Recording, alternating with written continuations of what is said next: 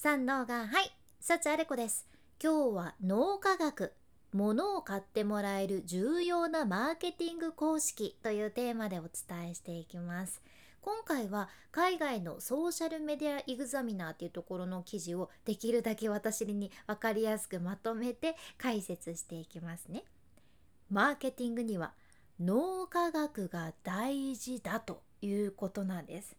なんでそんなに大事なのかっていうとすごくシンプルで例えば今聞いてくださっているあなたもそれからあなたの SNS のフォロワーさんとかチャンネル登録者の方とかお客さんとかそれぞれみんな素晴らしい脳を持っていて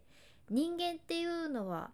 一人一人自分だけの歴史とか経験とか環境とか個性とかいろいろあるのはあるんやけど実は脳の働きは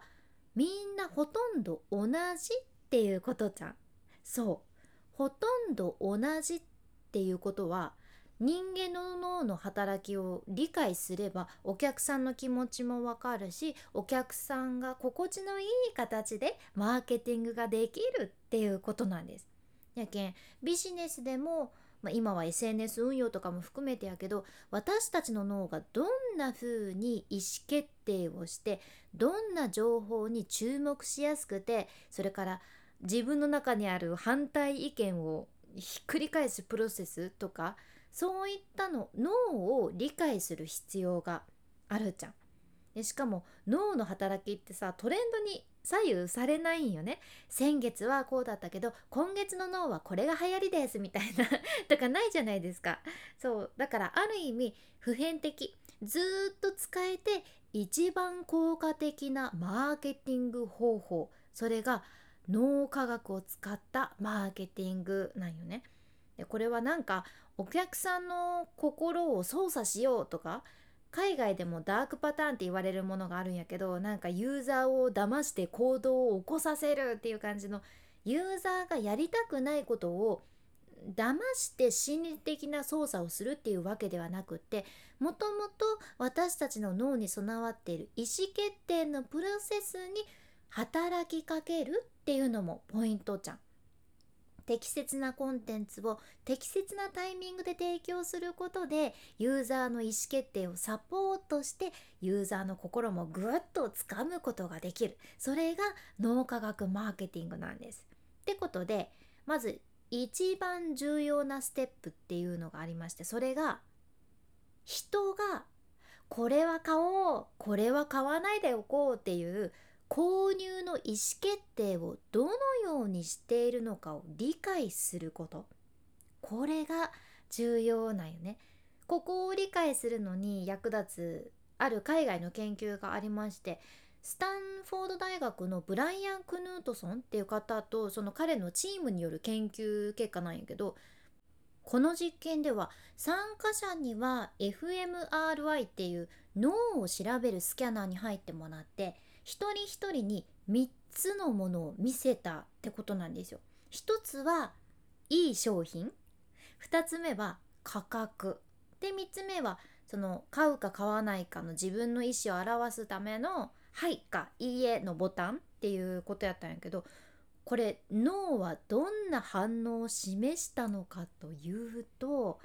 当然ねユーザーというかその参加者が欲しいって思うようないい商品がスクリーンにバーって映し出されるとみんな脳の報酬中枢というところがわーって活性化してドーパミンもブワーって出たそうじゃんね？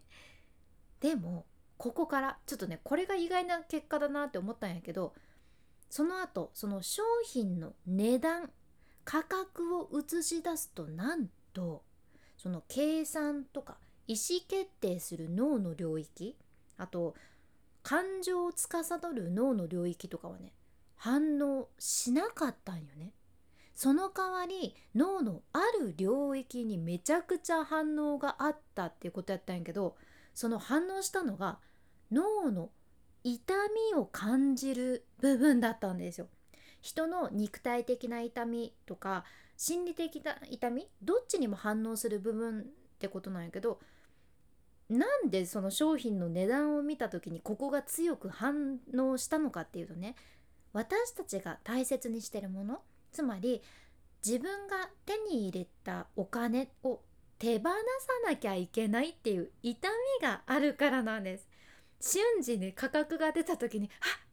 これを手に入れるにはこのお金を手放さなきゃいけないのかっていう判断をして痛みを感じるっていうことなんですよ。これはね食べ物とか他の資源を自分のものを誰かに分け与えるように誰かに要求された場合もこの部分がね反応するそうちゃんね。そうだから肉体的な痛みそれから心理的な痛みどちらにも反応する部分がバーッと反応してデパートとかでもさみんな一人一人値段見た瞬間脳の中の痛みを感じる部分がうわーんってすごいサイレン鳴らしてるって考えるとちょっと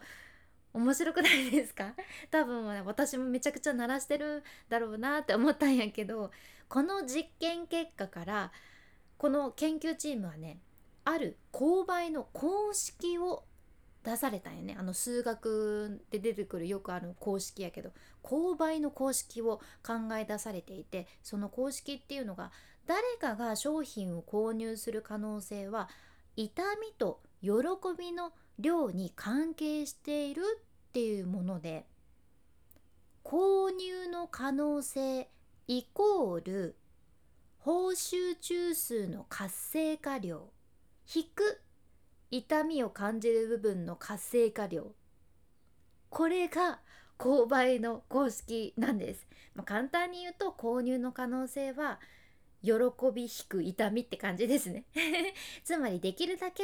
欲しいっていう気持ちをたくさん活性化させて逆に痛みを感じる部分の活性化量が少なければ少ないほど商品を買ってもらえる可能性が高いっていうことなんです。これはマーケティングにおいても結構衝撃的な展開でさだって昔から低価格ですとかって価格に焦点を当てた広告ってたくさん出てるけど実は人って価格について考えたくないっていうことじゃん。価格っていうのは痛みを伴うものでどれだけ素晴らしい割引があったとしてもその痛みを完全に取り除くことは不可能ってことなんよね。いやあなたも私も人間やけさ確かにって思いませんか？やっぱり価格に関してはさ何かしらの痛みが伴うわけですよ。うん、この事実は変えられないからあとできることっていうと報酬中枢の活性化喜びを増やすってことですね。商品とかサービスに対する好感度が高ければ高いほど価格の設定による痛みっていうのは減るそうでその商品が本当に欲しいしそれを手に入れることで十分な報酬を感じてもらえれば価格が高い商品でも売ることができるんです。ではあなたのブランドとかあなたの商品あなたのサービスを誰かが見た時にその人の報酬中枢を活性化させるにはどうすればいいのかってことがポイントになってくるっちゃけど報酬中枢の活性化っていうのは連想記憶って呼ばれるものと強く結びついてるらしくって人はあなたのブランドとか商品とかサービスとかコンテンツに関連するポジティブな記憶を積み重ねていっててその連想記憶が強ければ強いほどつまりポジティブな記憶が多ければ多いほど報酬中枢の活性化は大きくなるんよね。やけんお客さんにとってとてもポジティブな形で何度も何度も何度も何度も繰り返し時間をかけてお客さんの前に登場する必要があるんです。お客さんはあなたのことを価値のあるコンテンツとか自分にぴったりですごくタイムリーなコンテンツを提供してくれる人だなっていうふうに記憶していればあなたから何かを購入する準備ができるっていう流れちゃう。これがとてもスムーズな流れです。ただそのお客さんにも感情の段階があるっていうことで知っておきたい5つのステップがあるんですね。それはまた明日続きをシェアさせていただくのでお楽しみにどうぞ。今日みたいな海外の最新情報をこれからもシェアしていくけん聞き逃さないように。